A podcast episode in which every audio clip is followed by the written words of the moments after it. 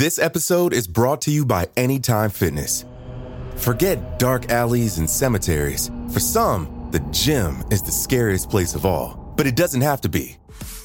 With a personalized plan and expert coaching, Anytime Fitness can help make the gym less frightening. Get more for your gym membership than machines. Get personalized support anytime, anywhere.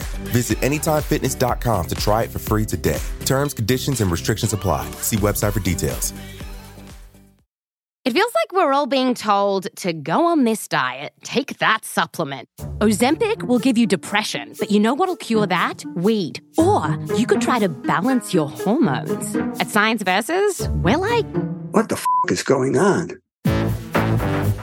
Forget the crap online and listen to Science Versus. Just the facts.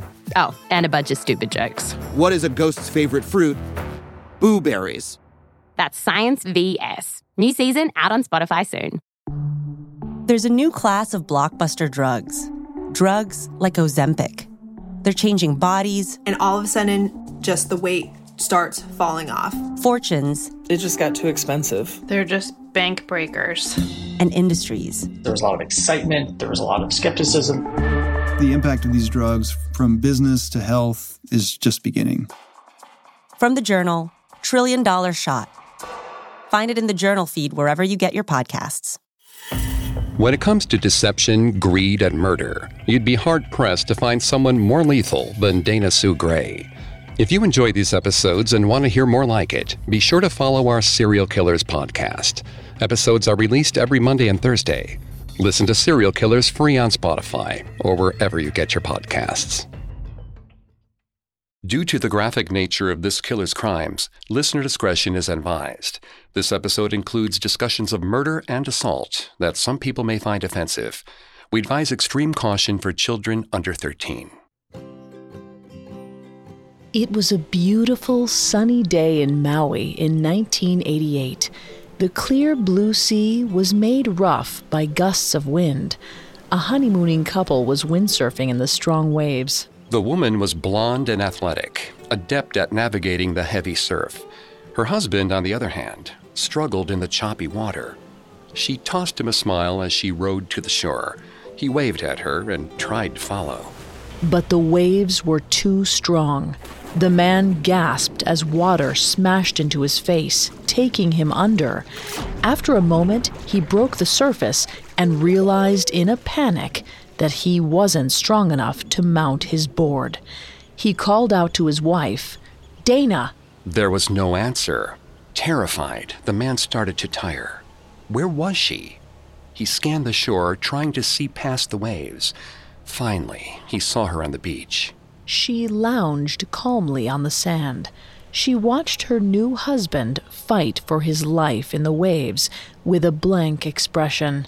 It was as if she was waiting for him to die. After being dragged under again, the man finally managed to make it to shore. He staggered up to his wife, who still sat in the sand, and demanded, Why didn't you help me? But she just stared back at him coolly, her mind a million miles away. He would never be able to get her eerie, blank expression out of his mind.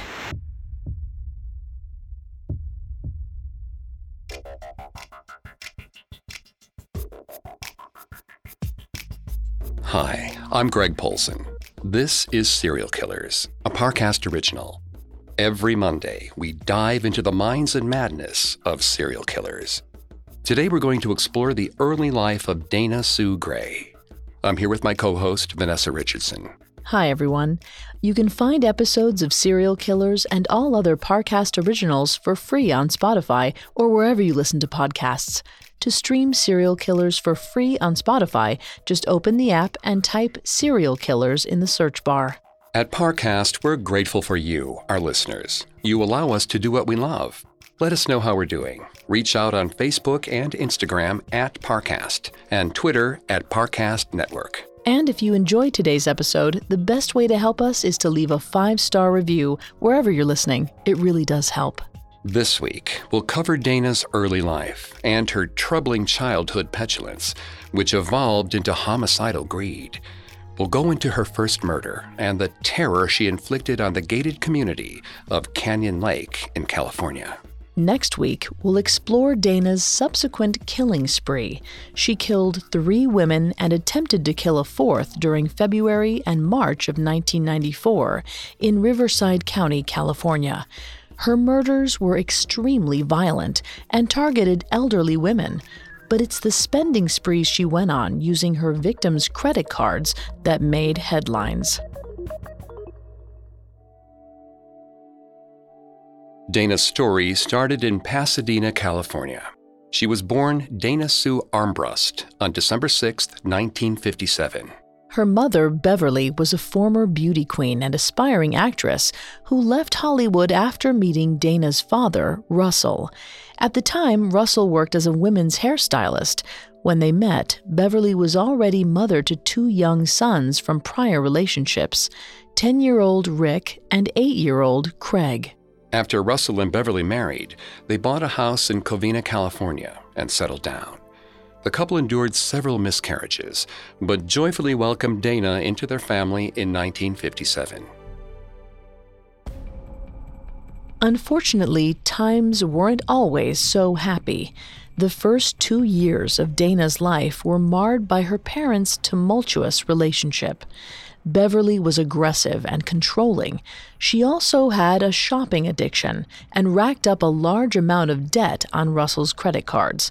Her quick temper made it difficult for Russell to take the reins. Beverly exercised absolute authority over the household. When Dana was two, Russell came home from work to see Beverly attacking another woman outside their home. It's unknown who this woman was or what caused the scuffle. But this was the last straw for Russell. In 1959, he divorced Beverly and left his only daughter in her care. Though Russell still visited Dana once a month, the bulk of her upbringing was left to Beverly, and for the most part, Beverly seemed to have other things to do. She'd often buy clothes and spend money on nights out at local bars. She also frequently brought men to the house, making no attempt to hide her dating life from her children.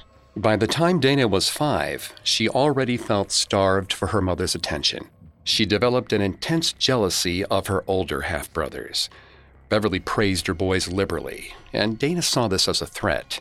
Dana specifically singled out one of her brothers, 15 year old Rick, as a target.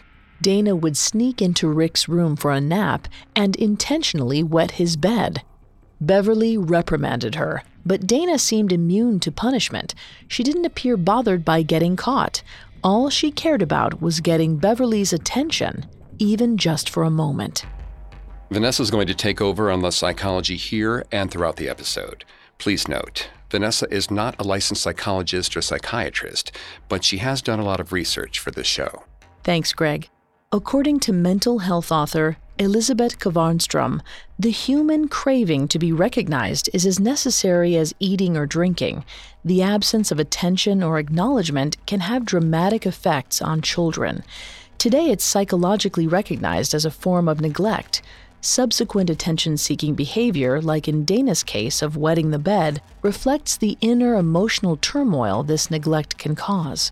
In 1965, when Dana was eight, Rick moved out to live with Beverly's aunt. Meanwhile, Craig, now 13, was emerging as a musician. His band played a big gig at Disneyland and had become quite popular after a producer noticed them. He frequently spent nights away from home playing with his band. With her half brothers out of the house, Dana finally had Beverly to herself. But Dana found that her mother's attention wasn't as great as she'd hoped. When Beverly did deign to notice she had a daughter, she was demeaning and controlling. Dana felt she was constantly being belittled. In her book To Die For, the shocking true story of serial killer Dana Sue Gray, author Kathy Braidhill details psychologist Martha Rogers' extensive notes on the fact that Dana had a childhood pattern of lashing out when she felt humiliated. Her rage often seemed to come from feelings of embarrassment. Dana suffered some of this embarrassment in school, where she struggled academically. She felt like teachers looked down on her for her poor grades and claimed they were out to get her. so she began breaking the rules in retaliation. In 1968, when Dana was 11, she and a friend defaced the classroom of a teacher she thought was particularly mean.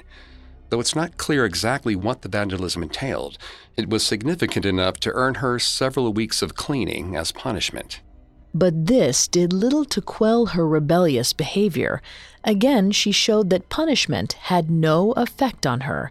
After all, the attention it provided was the motivation for her bad behavior in the first place. Dana felt best in the spotlight, even if she was there to be scolded. Dana's formerly harmless antics only got worse as she entered middle school. She fashioned homemade catapults, which she'd use to launch neighborhood pets into a swimming pool. It was a chilling display of violence from such a young child. Dana's delinquency continued until the following year, when she discovered a talent for sports. She had a natural athleticism and excelled in softball in particular. For a while, she used the games to satisfy her desire for attention without resorting to breaking the rules. But despite her ability, she played rough, and her demeanor did not lend itself to teamwork. In 1969, Dana was suspended for punching a softball teammate in the face. She claimed the girl had beaten her up previously, and she wanted to get her back. She's said to have remarked afterward, It sure felt good, but I knew I would get in trouble. Dana was well aware of the potential repercussions and chose to hit her teammate anyway. Unfortunately, her mother's reaction only encouraged this behavior. After this incident, Beverly took Dana out for ice cream to congratulate her young girl for standing up to a bully. But as always, Beverly's attention was only focused on Dana temporarily. In her mind, she had bigger things to worry about. The family was in a large amount of debt. Craig did his best to help them stay afloat with his earnings from the band, but Beverly was still deep in the red. In an effort to make some extra income in 1969, Beverly started to rent out their spare rooms to boarders. She also leased out some space in her driveway for some men to park their camper. One of these men preyed on Dana, and she lost her virginity to him at only 12 years old. The consequences of sexual abuse such as this during childhood can be dire. Psychologist Dr. Suzanne Babel states that physiological sensitivity, poor self esteem, and substance abuse are common among victims of sexual abuse. According to the American Academy of Experts in Traumatic Stress, specialists in the addiction field estimate that up to 90% of their patients have a known history of some form of abuse. Though the specific repercussions of this event on Dana are unknown, it likely impacted the way she was maturing. Dana's relationship with her mother during this time was also damaging. For years, Dana had been used to a certain freedom from Beverly. But as she got older and Beverly tried to exert her authority more often, the two got into intense screaming matches. Dana desperately needed her mother's attention, but seemed unable to get it without picking a fight. Soon, 13 year old Dana found a new way to escape the arguments with her mother. In 1970, she acquired a moped, despite not having a license. Dana and her friend Carrie Ann would speed around town, taking back alleys so as not to get caught. It was a short lived liberation. A cop saw them zooming around and asked to see a license. They had none, and Dana received a citation. The cop returned Dana home to her mother and imparted some advice to Beverly. If you're not careful, she's going to lead a life of crime. Beverly had different advice for her daughter. She warned Dana not to get caught. Beverly's apathy only grew worse over time and eventually led to disaster. In 1971, Beverly found a lump on her breast, but for months she simply ignored it. Her health declined until eventually her cancer was impossible to avoid. When she finally agreed to undergo chemotherapy, her cancer was already well advanced. Dana tended to her mother dutifully, getting her pills and food. But despite Dana's efforts to care for her mom, Beverly was fading before her eyes. Within the year, Beverly's cancer had spread to her lungs and liver. The summer between Dana's freshman and sophomore year of high school, Dana spent her days in the hospital. She began to get to know the nursing staff, but was put off by the way they rushed through their tasks.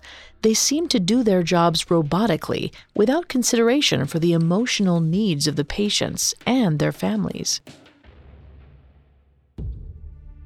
Then one day, Dana stared down at Beverly as she took a few wheezing breaths. Her mother's skin was gaunt, her eyes vacant. Dana could tell what was coming. She leaned close to her mother, whispering soothing words into her ear. I will be all right. Let go.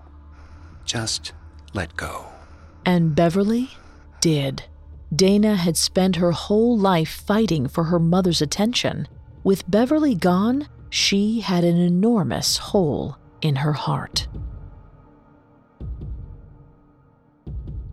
Next, a rudderless Dana chases thrills to distract herself from her crushing loneliness. This episode is brought to you by Anytime Fitness. Forget dark alleys and cemeteries. For some, the gym is the scariest place of all, but it doesn't have to be. With a personalized plan and expert coaching, Anytime Fitness can help make the gym less frightening. Get more for your gym membership than machines. Get personalized support anytime, anywhere. Visit AnytimeFitness.com to try it for free today. Terms, conditions, and restrictions apply. See website for details. Now, back to the story. In 1971, 14 year old Dana Sue Gray had just lost her mother, Beverly. Though they'd had a tumultuous relationship, Dana felt lost without her. After Beverly passed, a devastated Dana was sent to live with her dad, Russell. He and his second wife, Yvonne, lived in Dana Point, California. Dana hated her new stepmother, who she thought looked down on her. She also struggled to fit in at her new school. Her half brother, Rick, now 26, noticed she was having a hard time. Though he had never been close with Dana, he felt she needed some guidance after Beverly's passing. In an attempt to cheer her up, he started taking her along when he went skydiving. Dana quickly fell in love with the sport and immersed herself in the community. She joined skydiving groups and made thrill seeking friends. A team of psychologists from the University of Kentucky studied thrill seekers and found that a part of the brain known as the insula is activated by skydiving. This is the same area that's stimulated during addictive behaviors like smoking or binge eating. The study determined that high thrill seekers are strongly prone to engage in potentially dangerous activities, but also may be less likely than other people to inhibit or appropriately regulate that activation. It didn't take long for Dana's social circle to be dominated by people she met while skydiving.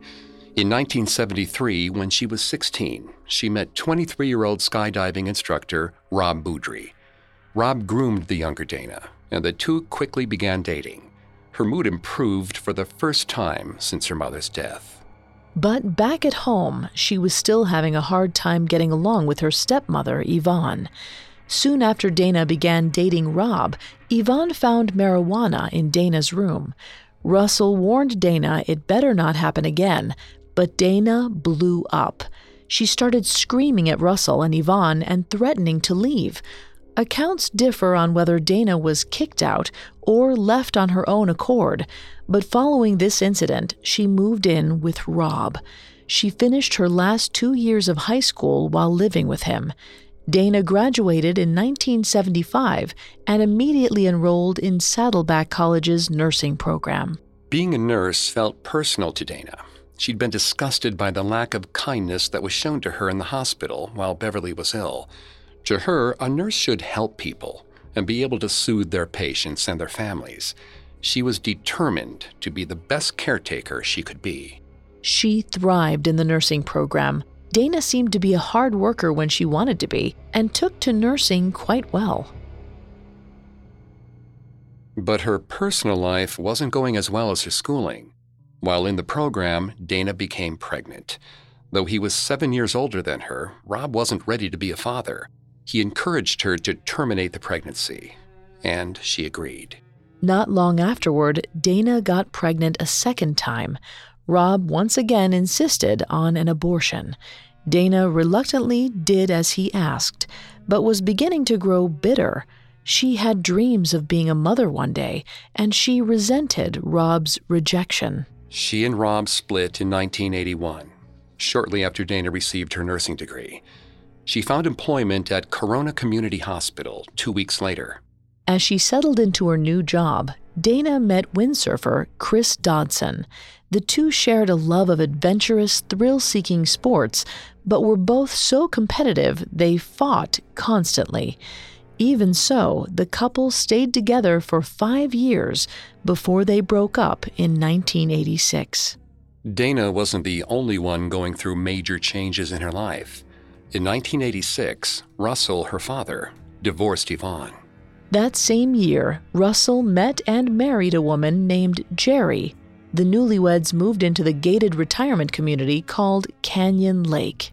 Jerry had been a longtime resident of the neighborhood, having lived there with her first husband before he died. Norma Davis, her first husband's mother, still lived in the community, and Jerry checked in on her from time to time. The two maintained a close relationship. Dana adored Jerry, and shortly after she and Russell tied the knot, Dana moved in with them. She was 29, newly single, and feeling restless in her path.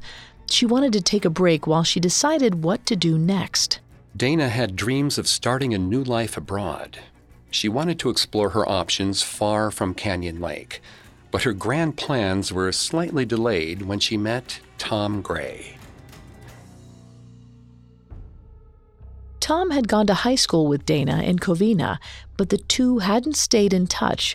He worked as a pilot and will get hired to fly company advertisement banners over events or freeways. He was also an amateur musician and was known in the local band scene. Tom remembered Dana fondly as a beautiful, vivacious young woman. When the two bumped into one another at a local grocery store, he was thrilled to see that the 29 year old beauty in front of him hadn't changed at all. He asked for her number. But instead of calling her, Tom showed up at the Corona Community Hospital ER while Dana was on duty. He asked her out in front of her coworkers. Slightly embarrassed, Dana hurriedly agreed in an effort to usher him from the building. Their first date was Tom's 10 year high school reunion, and Dana was surprised to find herself having a great time. Despite his bold behavior when he asked Dana out, Tom was usually a quiet and reserved man. His calm demeanor complemented Dana's bold attitude and love of thrilling sports. But though she was falling for Tom, Dana was still feeling restless. She'd rarely traveled and was yearning to know what else was out there. Dana informed Tom she was going abroad, possibly for good. She sold all her possessions, and Tom drove her to the airport with a heavy heart. Dana kept in touch with Tom as she made her way through New Zealand and Australia. She complained to him about the lack of jobs and seemed to miss the comforts of California. A few months later, Dana abandoned her international dreams and returned to Tom's waiting arms. The two immediately moved in together. A week later, Tom popped the question. Thrilled with the prospect of spending their lives together, Tom bought the pair of 30 year olds a house in Canyon Lake in August of 1987. Her half brother Rick was delighted to see his wild sister had finally settled down. To get them set up in their new home, he lent them some of his antique furniture. That October, Tom and Dana married at a winery in Temecula. Russell spent a great deal of money on a fairy tale wedding for his only daughter. Over 200 guests attended, and Dana insisted on stunt skydivers to wow the crowd. Afterward, Dana took time planning their honeymoon to Maui. She wanted that, too, to be perfect. In the meantime, the married couple began their new life together.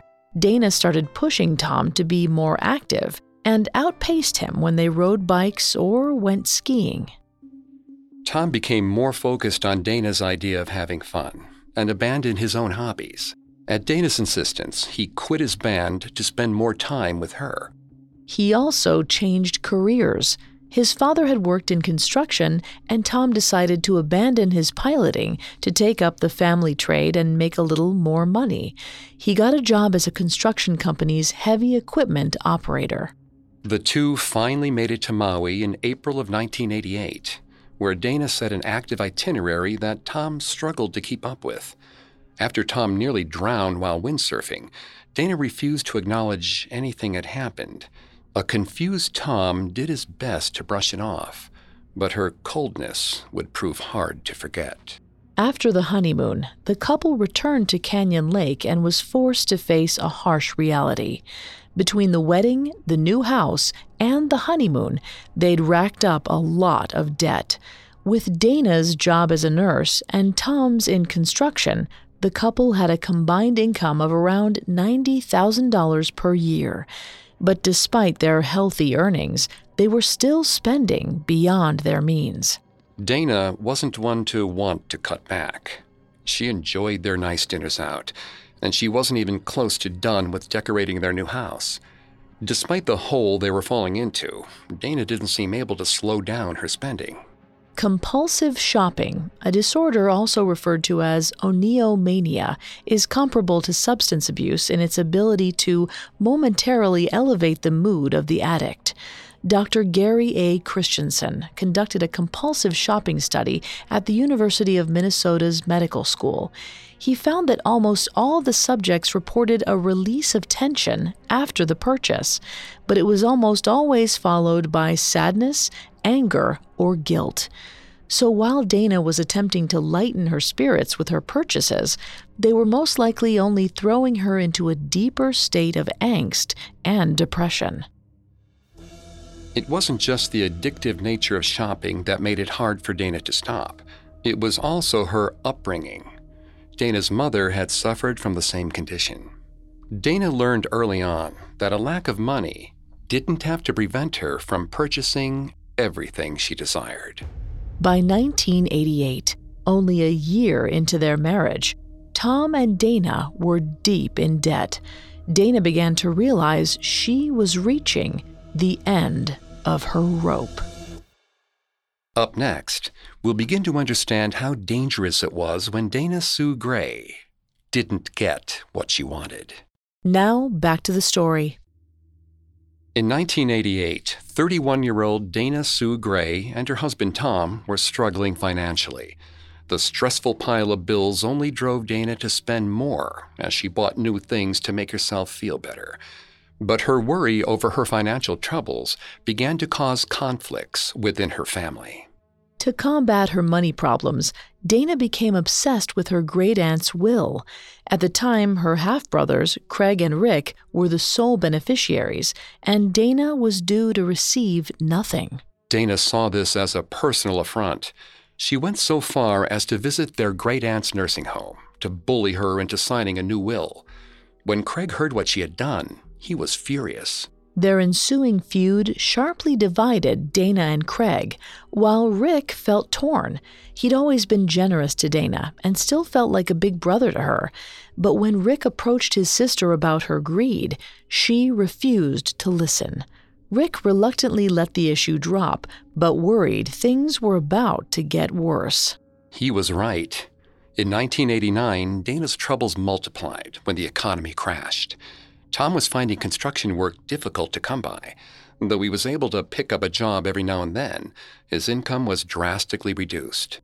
Meanwhile, Dana started a screen printing business and purchased some expensive equipment for it, but the business never took off. Her failures were mounting, and so was the debt. Dana controlled their finances, and though Tom knew they needed money, he didn't know quite how bad it was. He wasn't contributing much to their income, and his wife was working extra shifts as well as trying to start a new business. Therefore, he felt he wasn't entitled to as much of a say in how the home was run. He put his head down and tried not to start a fight. Still, there was a lot of unspoken tension between them. Perhaps in an attempt to save their relationship, Dana and Tom decided they were ready to have children. In March of 1989, they began trying in earnest. But despite going off birth control, Dana had a hard time conceiving. After a year of trying, Dana sank into bitterness. She lamented Tom for his lack of income and for her failure to get pregnant. She even went so far as to blame their dog for taking the lion's share of Tom's affections. Gary Becker, a sociology professor, suggests that there are two main psychological issues that can influence marital happiness. The first is perceived control. Couples who blame factors outside their control for their problems, such as the economy, are more likely to have unsatisfying marriages. Additionally, those that suffer from low self esteem are likely to engage in behaviors destructive to the marriage. Dana's self esteem had certainly taken a hit when she struggled to conceive, and blaming their dog for stealing attention stands out as evidence of Dana's tendency to point fingers. Gradually, the tension in Dana and Tom's relationship evolved into full on chaos. One night in 1990, Dana's brother Rick came over to the couple's home with Tom's brother Gerald. They were having a good time until Dana and Tom started to bicker. It didn't take long for the fight to escalate. Dana shocked her guests by pouring a beer over Tom's head. Tom returned the favor, making their guests extremely uncomfortable. Dana then commanded Rick and Gerald to leave. This was a quintessential example of Dana's need for total control. Biologist and author Dr. Glenn Croston notes that control seekers often are products of a chaotic childhood environment. The lack of control they feel as children causes them to search for things to dominate as adults. The person who felt the brunt of this was Tom. Dana's control over him had already alienated Tom from many of his friends. He was feeling the repercussions of the years of emotional abuse and was almost at the end of his rope. But a glimpse of respite soon appeared for them both at 34 years old, Dana finally got pregnant. Both she and Tom were thrilled. Maybe this child could save their marriage. Unfortunately, in March of 1991, Dana had a miscarriage. After the loss of her pregnancy, she spiraled even further. Her drinking escalated, and she started to take fertility drugs. The combination of events drastically increased her mood swings. Her nursing coworkers were also experiencing trouble with Dana's demeanor. She was highly critical of their work and had a quick temper. Multiple complaints were filed with the hospital superiors. Darlene Addison, a nursing supervisor, noted that despite her coworkers' dislike for Dana, she was a good nurse. Quote, she was the first person to go when someone was down and out. It may be that Dana felt more comfortable being kind and attentive to her patients. They looked to Dana as an authority figure, allowing her a small outlet to exercise her control. Sadly, no such consideration was shown to Tom. In an attempt to find some small way out of the oppressive hold Dana had on their home life, he took up music again. Before long, he'd assembled a local band. He hosted jam sessions at their home in Canyon Lake. Dana allowed the sessions, but sat in on practices, maintaining her show of control over Tom's life. At the practices, she met Tom's bandmate, Jim Wilkins, and his toddler son, Jason. Dana was besotted by Jason. After her miscarriage, her desire to have a child of her own grew even stronger. While the band practiced, Dana lavished attention on the little boy. But young Jason wasn't the only object of Dana's affections. In November of 1991, Tom was blindsided when Dana went home with Jim after rehearsal. She returned the next day to tell Tom she was leaving him. It's possible that Dana was more interested in being a mother to Jason than in being a wife to Jim. Not long after she moved out, she found she was pregnant with Tom's child and quickly reconciled with him. If she could have a child, she was more than willing to return to her old life. Unfortunately, in 1992, she miscarried once more. This time, she arranged a trip to Sweden with some friends to get her mind off of her grief. But when she returned, it was Tom that had done some thinking he wanted out of their marriage. It wasn't the clean break that Tom might have hoped for. Dana spent the next year moving between Jim and Tom. Finally, unable to fully get Tom to reconsider their divorce, Dana hopped in the couple's brown Cadillac and drove away. She was moving in with Jim for good. But her relationship with Jim wasn't the life changing move she'd hoped for. By April of 1993, Dana was 35. She was abusing alcohol more heavily than before. But it still wasn't enough to make her forget her problems. To cope with her depression, she began stealing painkillers from work.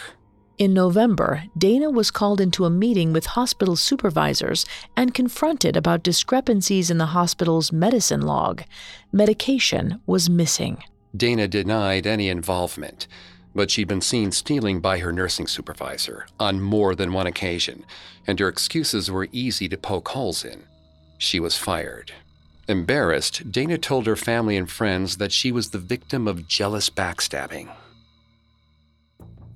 According to author and anger management expert Bernard Golden, PhD, the more we blame others or respond aggressively to situations we're defensive over, the more that becomes our go to reaction.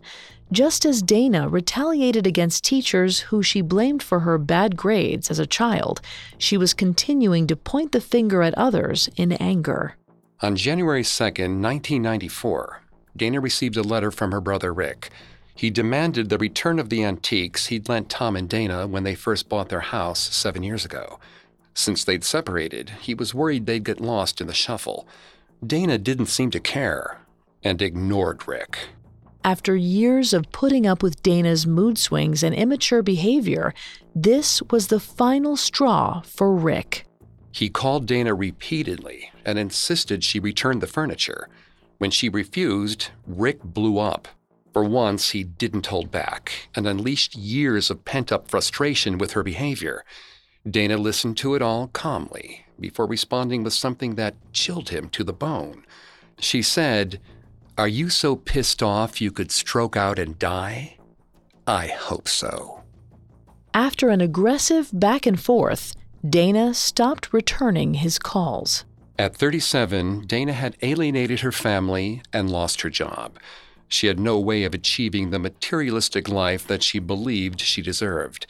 Not to mention, her and Jim's relationship was in a quick decline, once again because of her spending. Seeking to abandon the sinking ship of her relationship with Jim, Dana called Russell and Jerry to ask if she could stay with them for a while. They were tight on space, so Jerry suggested Dana stay with her ex mother in law, Norma Davis. Norma had just been in a car accident, and Jerry thought Dana's nursing skills would come in handy while she recuperated. The sequence of events surrounding Dana's time at Norma's are unclear. It's not clear how long she stayed or what occurred during their time together, but apparently they became very close while Dana cared for Norma. By late January 1994, Dana moved back in with Jim it's around this time that she took out a life insurance policy on Tom without his knowledge. In February of 1994, Dana reached out to Tom. She asked him to meet her the morning of February 14th, Valentine's Day, so they could talk. He initially agreed. But when the 14th came, Tom had a sudden bad feeling. He decided it was unhealthy to continue meeting her whenever she asked. Rather than call Dana to cancel, Tom simply didn't go. After Tom stood her up, Dana went straight to Norma Davis's home. No one knows for sure what brought her back there that day. Perhaps it was the rage she felt at Tom for standing her up. Or perhaps she had planned to do something sinister to Tom and needed an outlet when he didn't show.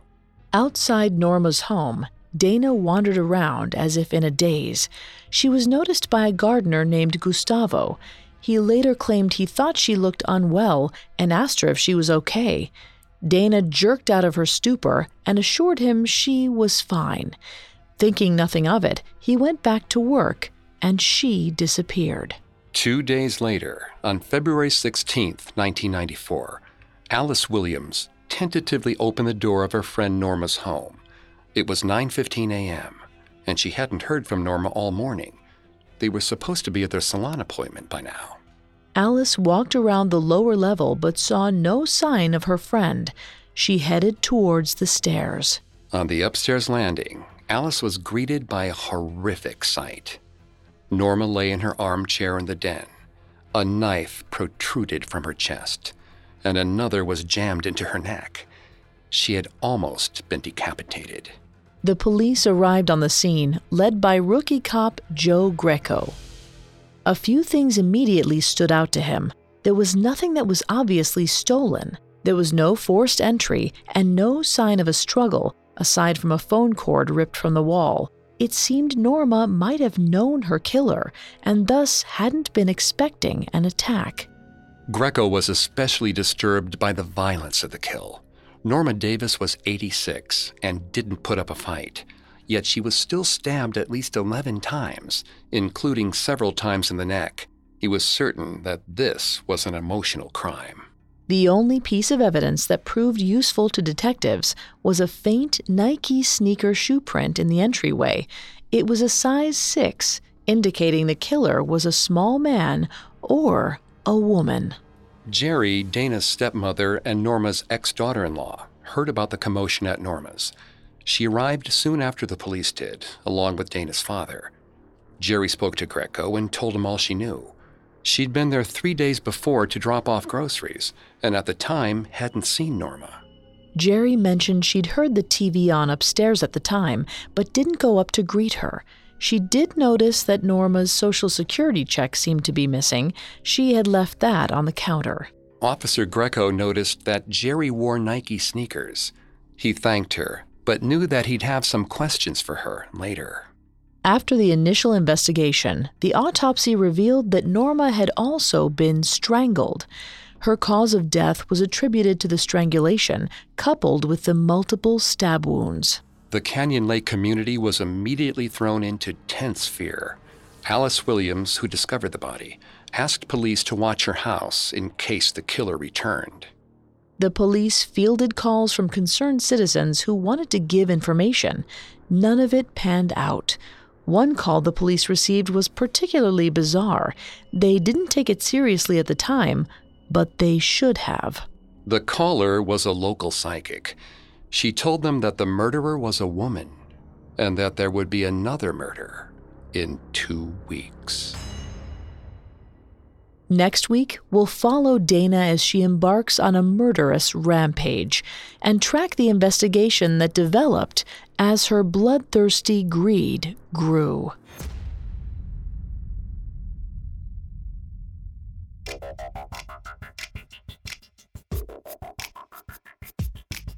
Thanks again for tuning in to Serial Killers. We'll be back Monday with part two of Dana Sue Gray. You can find all episodes of Serial Killers and all other Parcast originals for free on Spotify or anywhere you listen to podcasts. Not only does Spotify already have all of your favorite music, but now Spotify is making it easy for you to enjoy all of your favorite Parcast originals, like Serial Killers, for free from your phone, desktop, or smart speaker. To stream Serial Killers on Spotify, just open the app and type Serial Killers in the search bar. And don't forget to follow us on Facebook and Instagram at Parcast and Twitter at Parcast Network. We'll see you next time. Have a killer week. Serial Killers was created by Max Cutler, is a production of Cutler Media, and is part of the Parcast network. It is produced by Max and Ron Cutler, sound design by Carrie Murphy, with production assistance by Ron Shapiro and Paul Mahler. Additional production assistance by Maggie Admire and Freddie Beckley. This episode of Serial Killers was written by Kate Murdoch and stars Greg Polcyn and Vanessa Richardson.